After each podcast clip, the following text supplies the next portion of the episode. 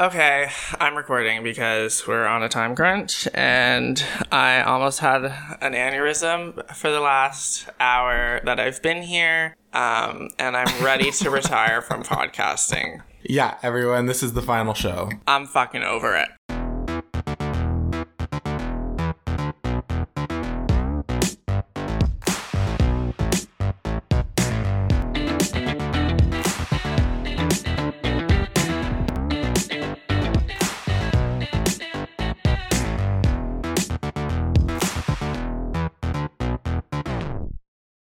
We have leveled up. Our, we really leveled up. yeah, we've leveled up our audio setup, but like now we have two mics. Before we were using one mic because we're poor and we Yeah. were sharing it and it you know, I think our audio has been actually pretty good for these Mm-hmm. last 9 episodes. Um, but it was just time to upgrade, so now we have our own mics, but getting them both to work has been Yeah, that was an ordeal. yeah, it was an experience. But we're here. We're queer. Okay, welcome, bitches. Welcome to episode 10 of Two Servings of Fruit. I can't believe we're in our double digits. Oh my god, that's right. This is episode 10. This is episode 10. Oh my gosh. And I really thought it was special that we were upgrading our setup for episode 10. That's so true. And I then didn't it even turned think out to be a that. horrible experience. And now I, It's worth it. It's worth it in the long run. I mean, now we figured it out. I'm sure there's an easier way to do it, but whatever. Chase is tearing up as we speak. I was having a really good morning too. Like I took my vitamins and my medication, and Is I put a euphemism? SPF on. Is that a euphemism? No, I just was having like a good morning. Like I woke up feeling like Ready to ready to to to pod. yeah, just like I had my shit together this know. morning, and now I just feel like I don't have anything together at all. Well, we we turn that frown upside down, okay? because today we're fucking talking about religion. We have a guest today, Guthrie Graves Fitzsimmons. He's Yeah. going to be joining us later in our episode. Today's overarching topic is religion from like a queer perspective, mm-hmm. because I think of, and I feel like a lot of people think of religion and and queerness as antonyms. Yeah. For sure. And uh, Guthrie is a proud out gay man and also a very vocal Christian. So Yeah. we're going to be asking him lots about how he squares that circle. How he squares that circle. I like that. Yeah. Have you used that before? Yes. That's an expression. Is it? Yeah, for sure. Squares that circle? Squaring a circle, yeah. Cool. Yeah. but first, you know what time it is, baby. Which of the week? Yeah. Yeah. Do we have a new jingle? No. Okay, so let's let's keep counting the weeks that Liam says he'll do a new jingle. Yeah. and then does not. Yeah, pretty much. Anyways, cue jingle. It's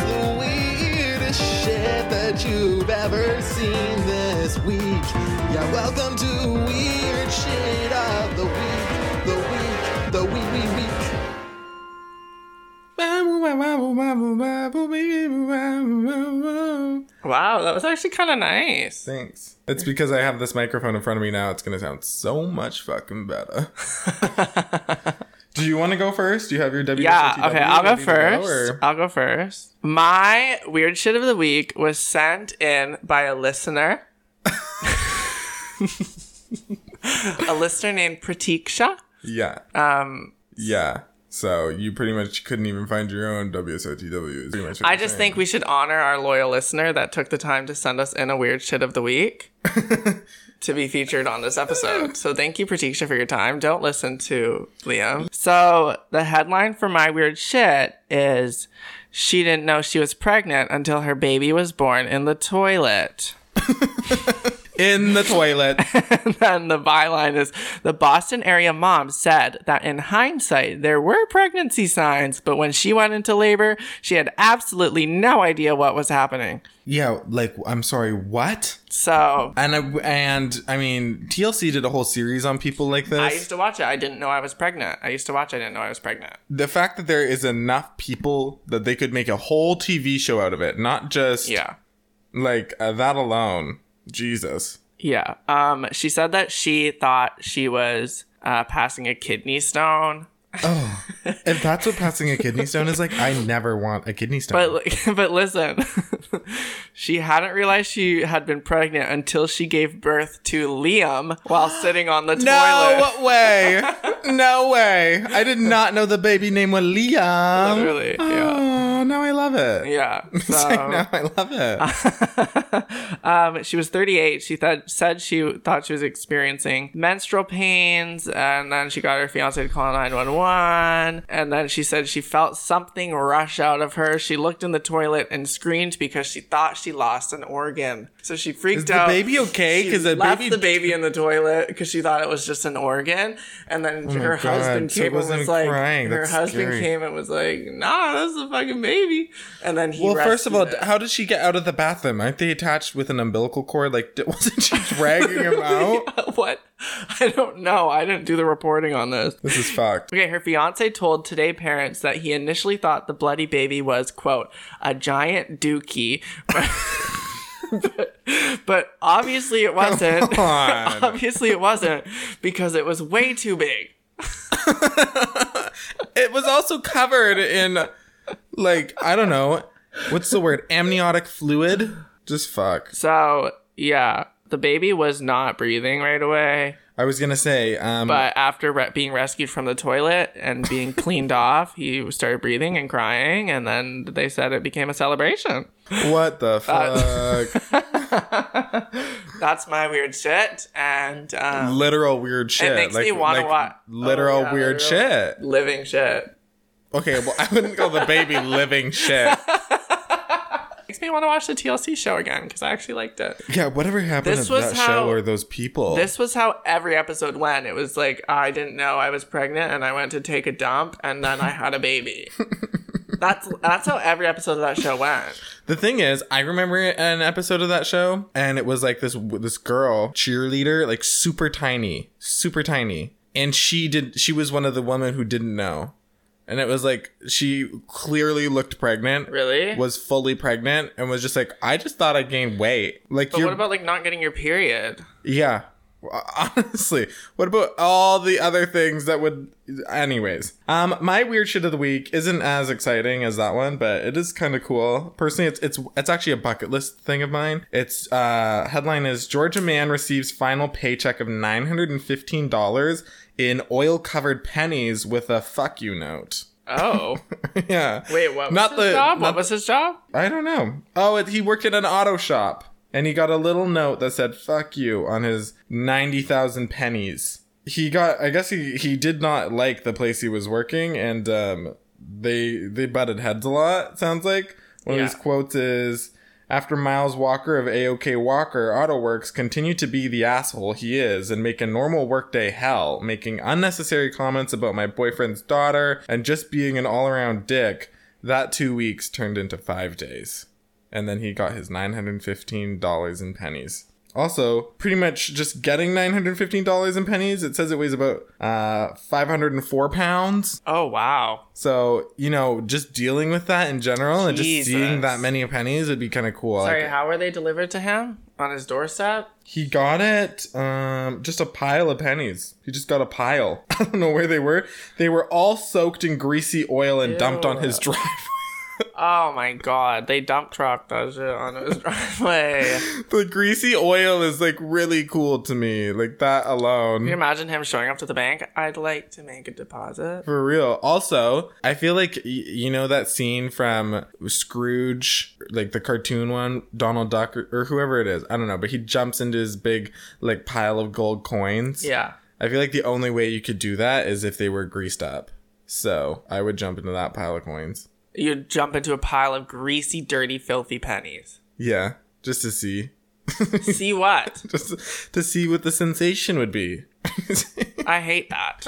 I hate It'd be kind of cool. No, it wouldn't. You'd definitely get slipped up. Yeah. That's disgusting. I feel like I can't even think of cash in the same way now post COVID. I can't think of like coins, especially. You want to know something really gross? What? when I was like a kid, like too old still probably, I used to like suck on quarters. Oh my god. How old is too old? like nine, ten years old. Oh god. Liam. Ew. like just loose change. Don't eat. Don't gum. suck on quarters, or you'll end up like Liam. Um, that's a great place to end up. I'm on a podcast. Not for long. That was WSOTW, baby. As per usual, weird. Today, as we mentioned, we're talking about religion Mm-hmm. and gayness. I guess we're mostly focusing. Whoa. Oh my god, he's having a stroke. He's giving birth. I guess we're mostly focusing on Christianity. Yeah, Judeo Christian religions. Yeah, I'm not religious. I was raised Catholic. I was baptized. I went to catechism, which is like Catholic evening school where you Really? learn about Jesus. Yeah, you need to do that before your communion. I didn't have a confirmation, which is another Catholic thing. Sometimes they do, but it's not like required. You do need to go through communion to take the body of Christ and the blood of Christ in church. Catholicism is, yeah, I have obviously being gay, very difficult relationships with churches in general. Yeah, well, do you identify as Catholic today? No, I wouldn't say I'm a practicing Catholic. I say I'm raised Catholic because I do think that informed a lot of who I am. Like, we used to go to church when I was a kid. We stopped going, like, when I was probably, I don't know, like nine. I used to go to church, I think, on like Christmas when I Yeah. was young. Yeah, we used to go. We used to go every Sunday, and then we'd also do Christmas Eve. We didn't do midnight mass. I know people do that, which is like that's a little too much. Midnight. At midnight? Yeah, you go at midnight. Why? I don't know. I actually, the thing is, I remember like sermons, I guess they're called. Anyways, I remember them, but I don't remember anything that was said. Like, I actually don't know what the priest would do when he'd go up there and talk. Do you remember what church you went to? Yeah, it was um Precious Roman Blood Parish or something. Precious Roman blood. Yeah, they all have like they're all all Catholic churches have these weird Weird names. yeah, like like blood or just parish of the holy body Christ. I don't Yeah. The one in Cloverdale was it honestly it's nice inside, but the, we used to go to a church i that was more like in the valley, and that was nicer. Like that church was like very beautiful. Really? I liked that one. Yeah, and the the priest was younger. He was cooler. The priest at the Precious Roman Blood was like an old man. I don't know. Again, I don't know what he talk about. And the other thing with with going to church is you sing these songs, and there's like books in the pews with all the the hymns, mm-hmm. and they'd have a sign up that says what the hymns are. But there'd be like four different books, so I'd be I'd literally be scrambling to find the page or the song or like what book it's Did in. and, everyone like- just seem to know where it was? and everyone just knew. Everyone would just Yeah. be singing. They'd be like, ba la la la la. And I'd be like, I I don't know where it is. I can't even sing along. I don't know. And then I'd just be like humming. I'd be like, "Ah." Yeah, I feel like I would just bullshit my way through. yeah, for the most part. Like, Like- what do you say when you don't when you don't know the words when you're trying to lip sync a song? Like watermelon. Everyone else is like, do. Jesus has risen. I'm and you're just like, watermelon.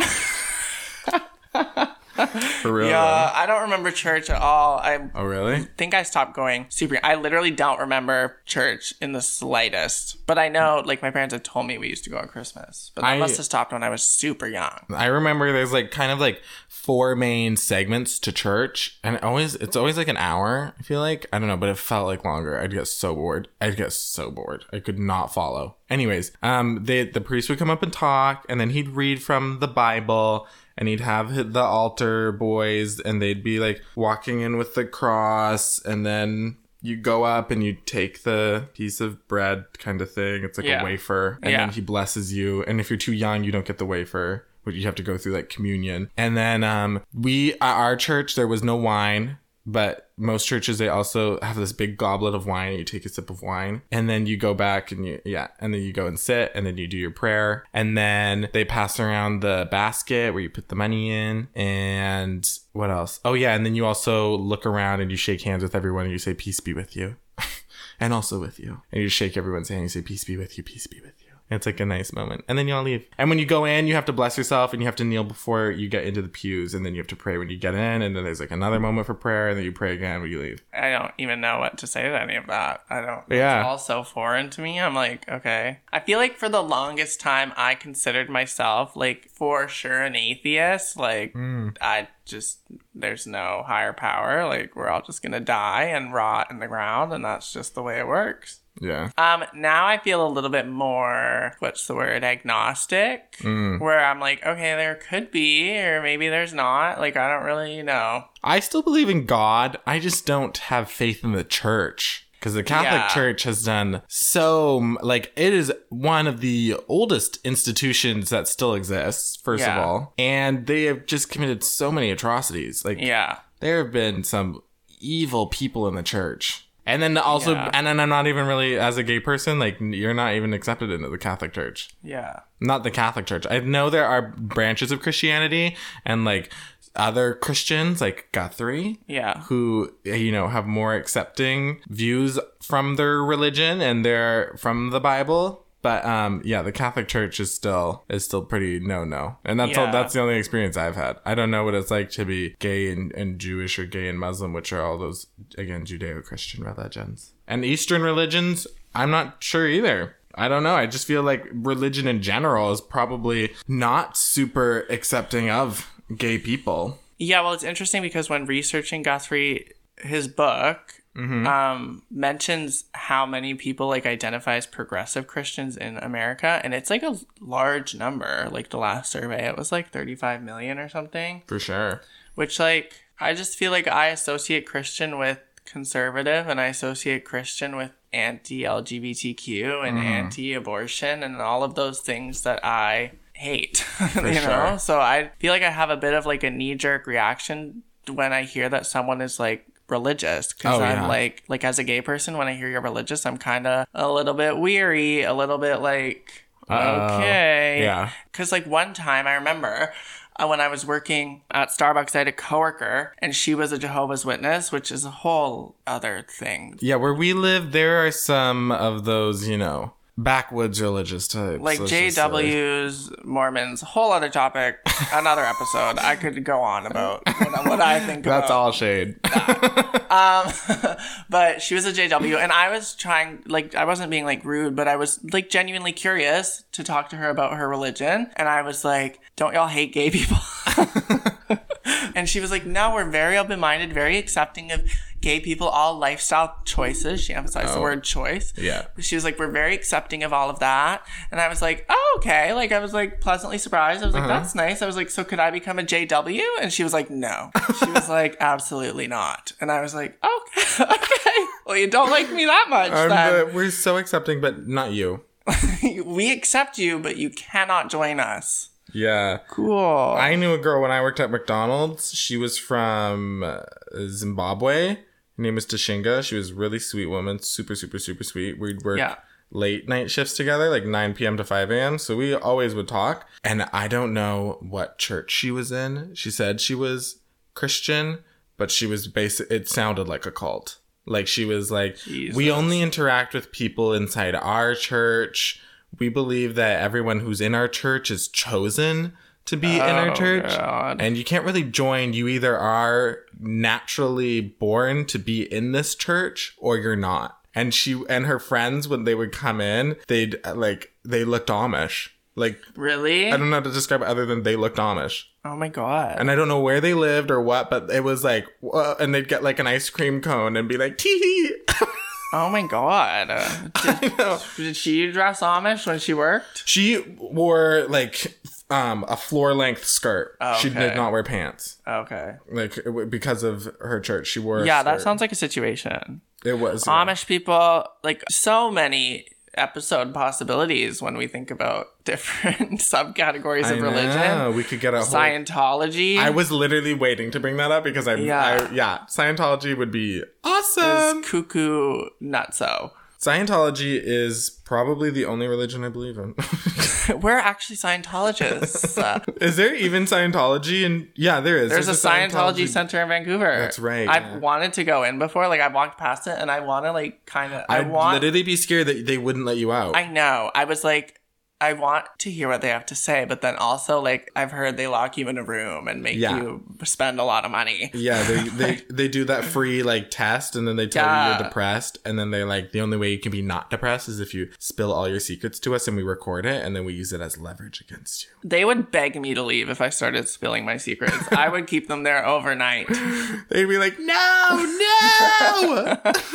Yeah, what Scientology, we're not going into that on this episode. well, we I'm yeah, Scientology, Mormonism. We'll get into all the man-made religions um in another episode. so stay tuned. Scientology is awesome. What are you talking about? I mean, going back to just Catholicism, I guess I have only experienced like a Catholic tradition type thing once. what was it? You're gone. And it was like I was photographing a a Catholic w- wedding, Uh-huh. and it was so long. Oh yeah. It was so long. It was one of my one of my first weddings I did, and I was like, "Holy fuck!" Like there were so many like traditional things that they did, like Uh-huh. involving a veil and a, and like a rope and chairs and like all of. I was Oh, what? like, "Holy sh! What the fuck is going on?" And then every time people had to pass through the pews or whatever, they did like the Yeah. cross thing. But I had to pass through them so many times, like running around trying to take pictures of this wedding. And I didn't know if I was disrespectful. So I was doing it like so fast, like every time. I was like, holy fuck. yeah, you have to take the holy water and do it too because they leave that at the door. Yeah, so I don't think I disrespected anyone. I don't think anyone. I think everyone knew I wasn't a Catholic. but it was literally so long and boring. So Yeah, Easter, like Catholic Easter, that's a whole other thing. I used to get just religious presents for Easter. like good ones. No, like picture frames that were just like blessed by Jesus, like that's what it mm. would say on it, like or just like just Christian iconography, I guess. Yeah, Bibles, stuff like that. yeah. I just remember like um we would do church in the morning and then we'd have like a little brunch kind of vibe, then we'd do the Easter egg thing, then we'd have like an Easter dinner and all of these all of these events would also include some sort of Jesus moment. Brunch sounds nice. I don't love I don't love brunch. I Yeah, like like doesn't like breakfast food, which is so crazy to me. Yeah. Like I don't go out for brunch and I'm like, "Oh my god, I awesome." love brunch. I love breakfast food. Yeah, you're fucked up and evil. I I, love going out for brunch. I like getting drunk in the morning. I love mimosas. I love literally I look forward to breakfast. When I lay Ew. my head down on the pillow at night, I think, what am I gonna have for breakfast? I'm so excited to have Yeah, breakfast. You're just effed up, yeah. I think you're effed up. Anyways, I one thing I wanted to say. Do you did you ever watch those those religious cartoon movies? Like, do you remember like Prince of Egypt? I loved Prince of Egypt. yeah, Prince of Egypt was a great movie, but that's literally a Bible story. I know. And I don't even think I made that connection in my brain. I just thought, um, this is a killer movie. like, this is awesome. And then Whitney Houston, Mariah Carey sing at the end. Yeah. oh, they do? Yeah. Oh, I didn't even know. Many nights we pray. That song being religious. Yeah. Me loving that song so much. When you believe, you've never heard it? I must. I mean, I watch that movie all the time. That, but like that whole moment of just like those movies, like so weird to think about now. Oh yeah, uh, the Ten Commandments, Joseph, King of Dreams. Wait, listen to this. This plays at the credits of Prince of Egypt. You've never heard this? No. So I can only imagine if I was religious, that would fucking Well, I honestly didn't clue in for a while either because that was like one of the, you know, at least the plagues and stuff. That's a darker Bible story, but they- Yeah. in the Bible, it's more just about like Moses went up and got the Ten Commandments and parted the sea. It was badass. Mm-hmm. The fucking locusts coming through. For real, that shit was crazy. Yeah. Don't fuck was- with God. Don't fuck with God. No, blood of the lamb over the door. That's that's what it's like to be Catholic. I feel like I was attracted to him. Who? the guy in the movie. The king or the? No. Oh no, Moses. Moses. Yeah, he was a little too scrawny. I don't know. I feel like He's I also was a cartoon man, so I was a child. yeah, that's true. You know who was a cute cartoon man? That one guy from 6teen. Do you remember, remember that 16. that TV show? oh, were they always at the mall? Teen, yeah. I feel like being sexually attracted to cartoons is just a normal part of adolescence. Yeah, for sure. So don't shame me. The tall one. Oh yeah, he's cute. Me saying that now. Oh yeah, he's cute. a literal cartoon. I want to be Mrs. Moses.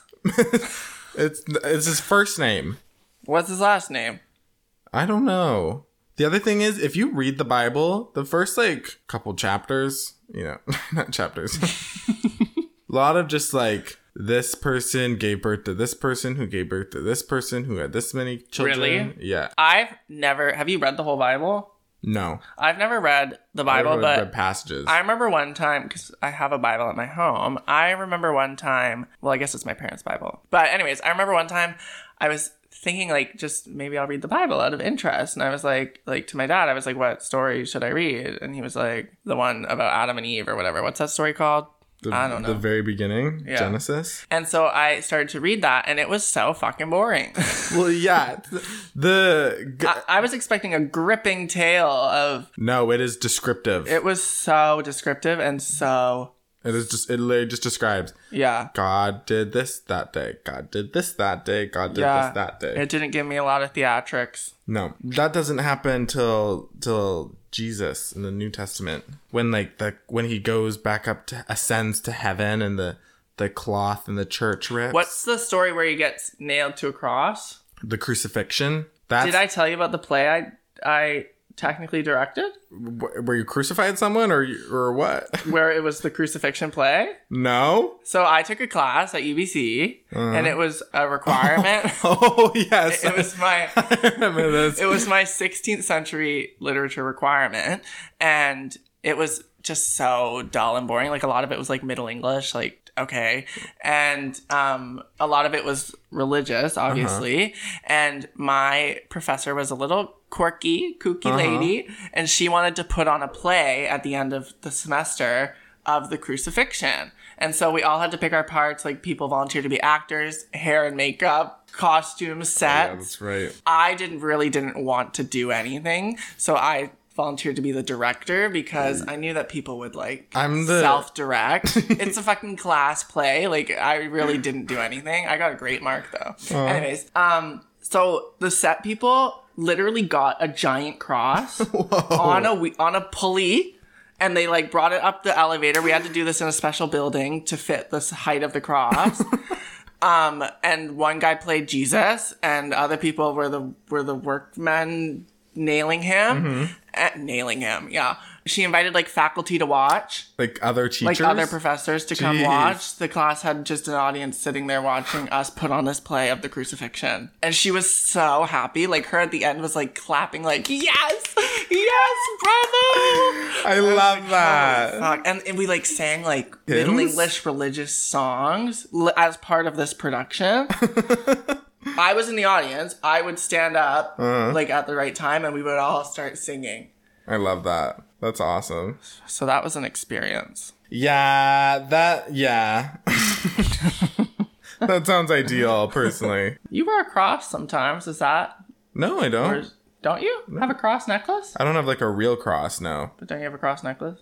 Yeah, but it was from H and M. But do you wear that as a religious symbol or just No. because it's cute? No, just because it's nice to. I don't have like a true cross. Yeah. Like I don't have like that's like a line I know a lot of people do, or they have like a saint or something. so if someone asked, "Are you Christian?" you would say, No, I would say I'm spiritual. That's my answer. When I was in Hawaii one time, we went to the because there's a lot of Mormons in Hawaii. Me Yeah. and my mom went to the Polynesian Cultural Center, which was very cool. But it's I don't know, like owned by Mormons or something, I guess. "Oh yeah." Because at the end of it, they're like, "Oh, like, do you want a free trip to the church, the LDS church, and like come see the grounds? It's very beautiful." We're like, "Okay," and then we go, and they're like asking us. They start like you know giving us pamphlets, and there's like this card you fill out about like what religion you are, and then they This like, was in Hawaii. yeah. Oh wow. And I didn't know LDS was Latter Day Saints, and I didn't know that was a different term for Mormon. And I was Yeah. like, "Oh, this is a Mormon church." It was a beautiful grounds, Lead- but I was also just like, "There's probably people in the walls." head of the Mormon Church of Hawaii is Bretman Rock. No way. You're believing that? Is you he believing Mormon? that? I just thought maybe he's Mormon. no, he's not Mormon. Oh, okay. I don't think so. You, I don't know. Weird people. Somebody tells me Brett Rock is not Mormon. Well, I, I there's a lot of people who are. Scientologists who you would not expect. John Travolta. Well, that's a famous one. Elisabeth Moss. Is that yeah, name? that's a bummer because I like her. yeah, and she's like in The Handmaid's Tale, Literally, like, hello. and it's a very oppressive church. Um, I'm manifesting this episode on Mormonism featuring one of the Real Housewives of Salt Lake City. That's my manifestation of the day. they are booked and busy. I'll get them on the off season. Jen Shah, Oh, good luck. I'll just call the prison. We're I love that a little chatty today. Yeah, we are. Might be a little long one. Lots to talk about when it comes to religion. But I don't have anything else to say until our interview. Yeah, that's pretty much all. Our guest today is a fellow with the Faith and Progressive Policy Initiative at the Center for American Progress and has worked for years at the intersection of public policy and religion. In his new book, Just Faith, he talks about his journey as a proud gay man and an unapologetic Christian. So we're so excited to welcome to the pod Guthrie Graves Fitzsimmons. Hello. Hi. How are you feeling? I'm feeling great. I have both my Pfizer doses. I'm ready to live again. Yeah. well, we're a little slower up here in Canada. Yeah. Yeah, we have not been vaccinated yet, unfortunately. You guys are really picking up the pace though, which is great for you. Y'all y'all have handled it a lot better up there though overall. Well, I just wanted to talk about because in the introduction of your book, you proclaim that you are a progressive Christian, born, raised, and unapologetic. To many people unfamiliar with progressive Christianity, that can seem like kind of a juxtaposition. I just wanted to talk about like your journey with Christianity and how that kind of intersected with your sexuality. Sure, and thank you for having me on the podcast. I was raised in a pretty progressive church in Houston, Texas. My parents are both labor union organizers, and I was always involved in protests and activism. And, you know, there were LGBTQ people around me from as long as I can remember. And then I didn't really ever hear an anti gay message from the pulpit in my church. I'm very lucky. So many friends have been traumatized, and not just, I mean, so many people have been traumatized by religion, by all different kinds of religions and Christianity in particular. And so I never really heard an anti message. And then when I was in high school, we got a new minister, and her son was gay. Her son still is gay. Uh, and she was an outspoken advocate for LGBTQ rights. She had been Grand Marshal of Pride in Houston and actually proclaimed uh, welcome and acceptance and affirmation. And uh, so that was a pretty lucky experience for me as a teenager, as I was sort of, I always knew I was gay. I didn't really come out until my until I was in college, but uh, I just had that. So I I I knew it wasn't going to be a problem for like anyone in my uh, church, and um, so that was that was nice. And when I was in college, I actually prayed with my Methodist uh, college uh, chaplain, like as I came out, for courage and strength. And you know, there were so many feelings going on as I came out and to be able to have the church be a refuge rather than this place that I was like running from and was trying to like harm me uh, makes me really appreciative of the role the church has been in my life. So I feel compelled to change the church for the to make sure that experience is less the outlier and sort of like people like, wow, that was your experience and more the norm. Hopefully in my lifetime, that will be what everyone experiences growing up. Well, I love that you've had such a great experience with the church. I, I mean, that's something that can be uh, very difficult for people. So that's awesome that you've had that. I do want to, I'm kind of curious, how do you respond to people who hold those maybe more conservative traditional views of how the church responds to uh, homosexuality? And just being a member of the LGBTQ community. Well, I thankfully don't have to respond to them a lot because I have a nice bubble. My husband is a pastor. I'm around uh, just LGBTQ affirming people all the time, and a lot of friends that are ministers. I went to seminary, and you know, it wasn't even a question at the seminary I went to. And thankfully, we found a church here, and now I live in Louisville, Kentucky, and go to a Baptist church, and the Baptist church was very excited to celebrate our wedding, and it was lovely. So I'm I'm grateful actually that in my day to day life, I don't actually come into contact with um, many homophobic Christians, but they do like respond to me on social media and send me hate mail because I write a lot, and you know they find me in other ways. And sometimes it's scary, like when someone called my phone and I didn't know how they got my phone number and just started ranting at me. I'm like, how'd you get my phone number? And they wouldn't say. And I'm always worried that like someone uh, may really not like what I'm saying and like come after me some way. Thankfully, that that that's about as worse as it's got for me is like hate mail and hate calls. So some of it's scary, and then a lot of it, I realize people know they're losing and so they're acting out. It's like baby that knows it has to take a nap, and it, you know babies act the worst right before you put them down, and so they're people know what way the Holy Spirit, as a Christian would say, you know, the Holy Spirit is moving where society is moving, where the church is moving. More and more churches are affirming the God given dignity of LGBTQ people. So the kind of really conservative, anti LGBTQ bigots who, uh, you know, wrap their bigotry in God, I think are are scared of that and are acting out in that way because of how scared they are. As a progressive Christian,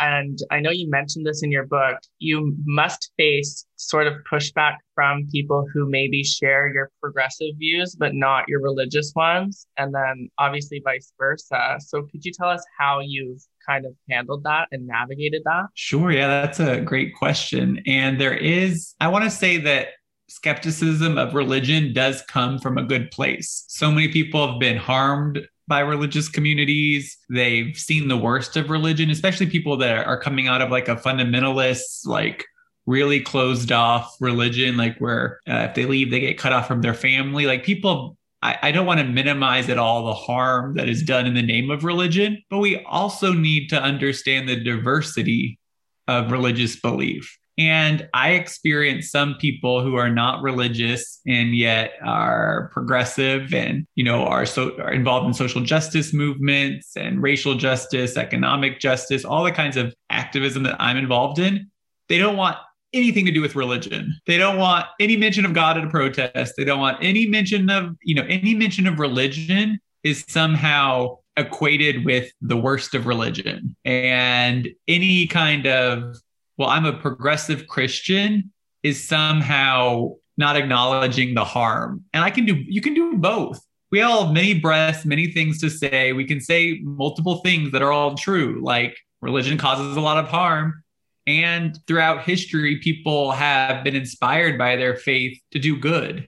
Both those things can be true at the same time. Yeah. So it's frustrating when I hear like, keep God out of it, keep God out of, you know, uh, at pride or something. You know, they don't want to see the churches at pride. And it's like, well, actually, there are some churches that want uh, recognize, and you have to repent too. It's very important to to repent of when you've done wrong. And so a lot of churches that are now uh, celebrate same-sex marriage and welcome people have done a lot of harm in the past that they need to repent of. So that's true. Too. There are many there are many facets to this, but yeah. the idea that we should just get rid of religion or that all religion is bad, we have to acknowledge that that is harmful when you uh, kind of blanket try to get rid of religion. I feel like I would be so excited if I saw a church float right at Pride. like that would be so fun. I've marched in so many prides, like with churches. There was I was in seminary in New York City, and so I was working at this church, and we had this giant float, you know, that was like had a gospel choir on it and it was sing and we were marching around it and people loved it. I think a lot of I think most people are would be excited to see churches and, and do celebrate when they see churches at Pride, even if they themselves had a bad experience. It's like it can be healing to know that that your experience wasn't the only one. I think that kind of leans into uh, another thing you've talked about, which is how the religious right has really hijacked religion. How do you think progressives and progressive Christians respond to that? Or how do you think they should navigate that going forward? We should defeat them. Defeat them in the in the public in arguments about what the so there's a, a few angles to how to do that. The first is being willing to have that debate. We're not always going to all get along. Like anyone that's involved in politics knows things that are put up for a vote, rarely everybody votes the same way. In an election, you know, there are different people running and they all have different views. And, you know, we can't all, there's an impulse some by well-meaning people again to want to like find consensus where we all agree. And that's not always, that's rarely going to happen.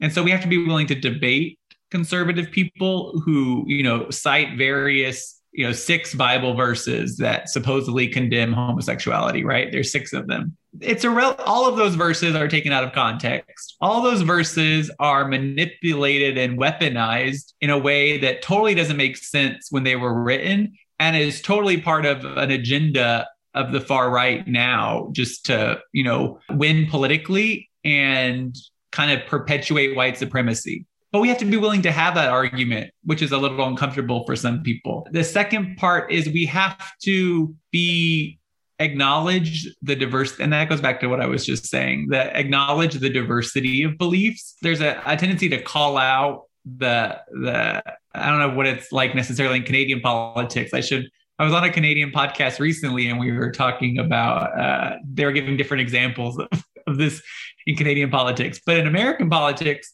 there's a way to call like call out how like Donald Trump and the evangelicals that like Trump.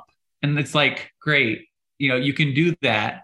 But there's also people like our current president, like Alexandria Ocasio Cortez, like Reverend Raphael Warnock, who's now United States Senator from Georgia, that are doing amazing work eh, for uh, for the common good, for social justice, because of their faith. And it's like, hello, you if you spend all of your breath calling out the religious right, you also need to acknowledge the good that's being done. On that note, too, I think really recently in the uh, 2020 Democratic primary, you know, we had Pete Buttigieg, an out proud Christian man who won Iowa. How was seeing his campaign for you? Very inspiring to have our first openly gay presidential candidate. Not my cho- not my choice in the primary. I was Elizabeth Warren Stan, and who also talked a lot about her faith. But I really appreciated Mayor Pete, now Secretary Pete, and I love how open he was about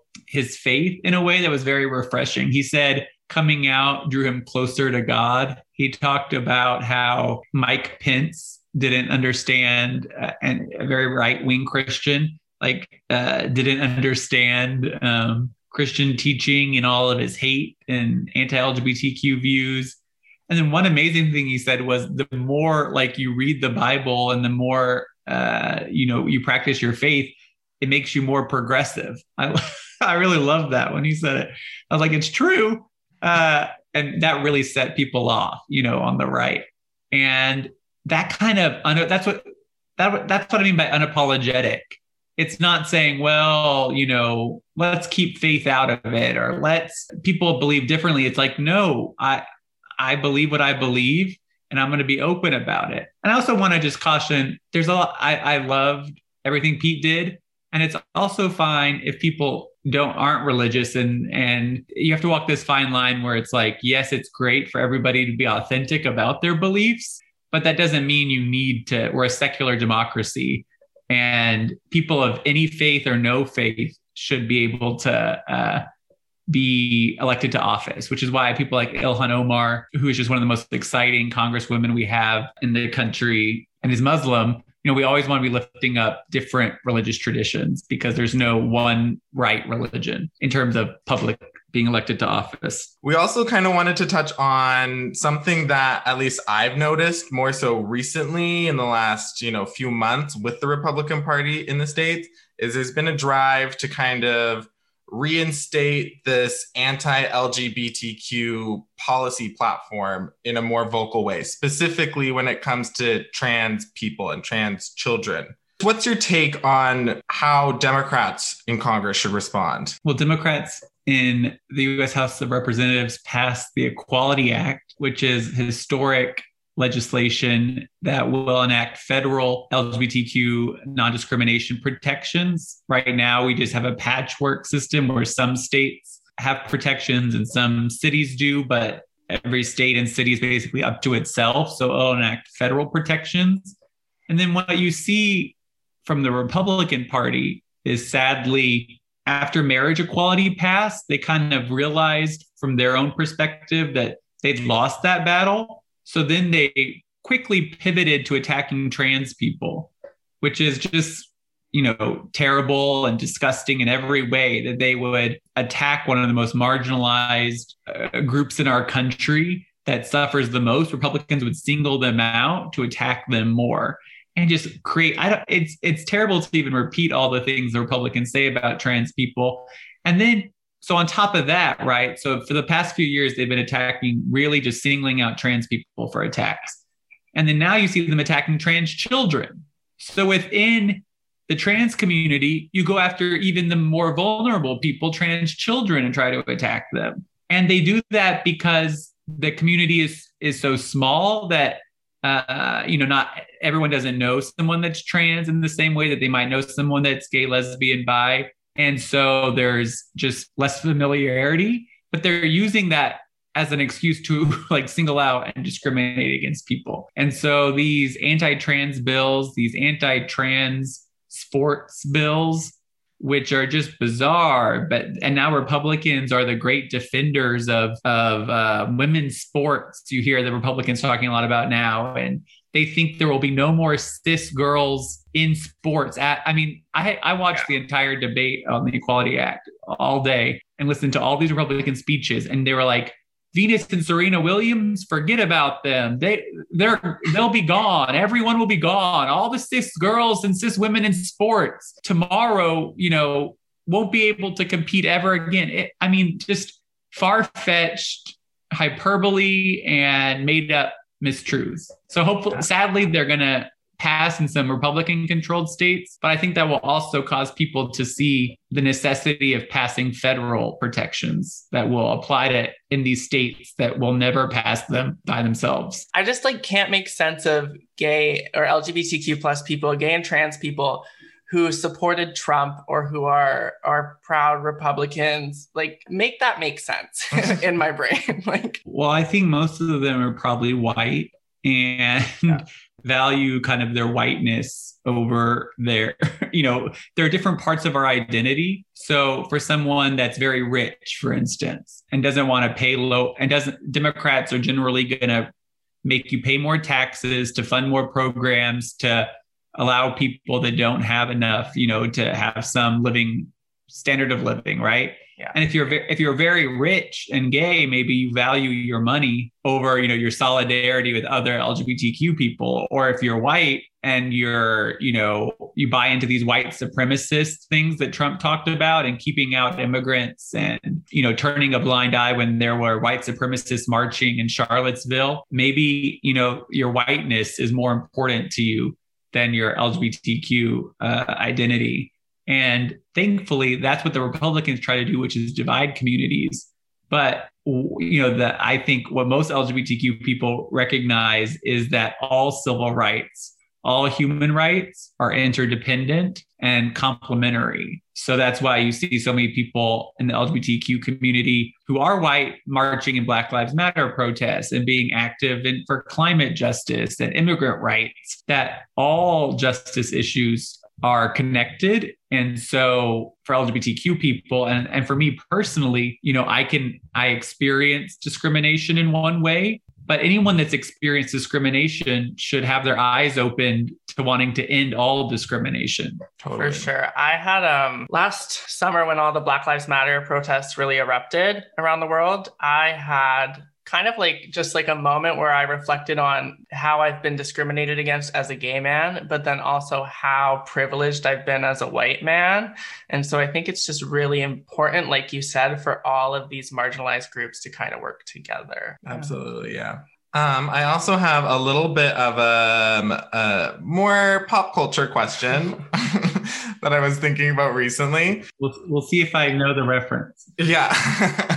have you seen the Lil Nas X music video, Call Me By Your Name? There was a huge backlash to that, but I want to get your thoughts on it real quick. I, I have, yes. yeah. You know, imagine imagine if all the backlash to Lil Nas X had been directed towards backlash against hate and bigotry, which are the real challenges to the gospel. That's what Christians should really be upset about is the hate and bigotry and the discrimination that Lil Nas X felt which you know partly inspired this great music video. That it's like you can't have fun and you can't uh, pole dance to hell. I mean and also actually because of this i was i was looking in um, doing some research about dancing and i was like we don't talk it enough about the anti-dancing christian views and it was only very recently I, I don't remember the exact year i think it was the 90s that this Baptist University in Texas, Baylor University, which is where near where I grew up, allowed dancing because up until then, dancing was, uh, you know, going to send you to hell. You know, the slippery slope. Wow. It was a slippery slope to, you know, dancing, then sex, then orgies, then I don't know, then hell. Uh, and so it's this mindset of like everything's bad, control everybody by like controlling their sexuality and controlling their you know that's tied into the whole attacking women's right to abortion you know just control everybody and that will like keep the old white men in charge Totally. so yeah and then that plays out and then the freak out is all about lil nas x rather than the harm of what christians are actually doing so I loved it. I mean, Yeah. I, I thought it was a great video. I thought it was fun. Yeah. what did y'all think? What I thought it was did y'all I like loved it? Yeah. oh yeah, I loved it. The production value alone. I mean, come on. I love religious imagery. No matter anyone playing with religion, and it's just like that's fun and imaginative and makes us think about religion in a new and interesting way. Like there's so much religious imagery, and actually, I have this dream idea for a book where I just like go chapter by chapter through different recording artists, like do a chapter on Kesha and just like explain about the pop culture references and and religious imagery. Florence and the Machine, Beyonce has a lot of religion. Yeah. Beyonce actually, you know, this is a fun fact. Beyonce grew up Methodist like me in Houston, and our area, uh, we were actually in the same. We didn't go to the same church, but it was in the same um, district of Methodist churches that went to the same camp.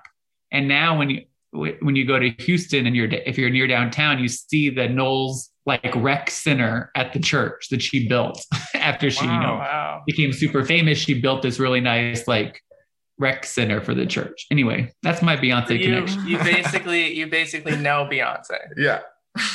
You know, I I'm not a very good singer, but I did think about going to. She went to the uh, high school for the performing and visual arts in Houston. Obviously, right? She can sing very well. I cannot sing or act. I did. I always wanted to like be in the performing arts. I did. I did do theater in my high school. Yeah, I did want to go to that high school, and I would. So anyway, that's not really relevant. But um, Anything about Beyonce is relevant. yeah. With us, it is. Well, yeah, I think that pretty well wraps up everything I was uh, hoping to pick your brain about. It was so great to have you on. thank you for the invitation. Of course, absolutely. You're welcome back anytime. Yeah, that was fun. Well, have a great rest of your day. Y'all too. Bye. Now for song of the week. My song of the week is I'm gonna actually pick Ooh Ah by Miguel. I think that song is so sexy. Ooh, ah, ooh, ah. That's how it goes. I'm glad you know it. What's your I'm doing a song? vocal warm up. What's your song? My song is um Hot Hot by Bree Ru- Runway. Oh yeah, I was thinking about picking that too, even though you just showed me that last week. It's good, it's fun. Yeah. It's like hot hot. You know, both of the songs ooh ah hot hot. Okay, well, um, yeah, good. I crack myself up. Cool. That, at least one person. Thank you again to Guthrie for being on the podcast. Liam, how do you feel the chat was? That was great. That was honestly fun. Yeah, that was a good time. And he endorses pole dancing to hell. Yeah, absolutely. Um, you, you can find Guthrie's book, Just Faith Reclaiming Progressive Christianity, wherever books are sold, as well as all of his social links in the description of this episode. You can find us on Instagram at Two Servings Pod, and you can also email. You can also email us any questions, ideas, or hate comments at two servingspod at gmail.com. Please hate. Please hate us. Ask- Give me a fucking review on Apple Podcasts. Liam. Now. Give me a fucking review. If you could leave us a five star review on Apple Podcast, we would so appreciate it. It really helps us get our beautiful podcast out there to more Fruit Loops. Give me a fucking review. Liam, I don't want to put all of this at the end. like, relax. You gotta relax. Give me a review. Um, see you next time. I'm just teasing. I'm just teasing. Okay, goodbye, everyone. Goodbye.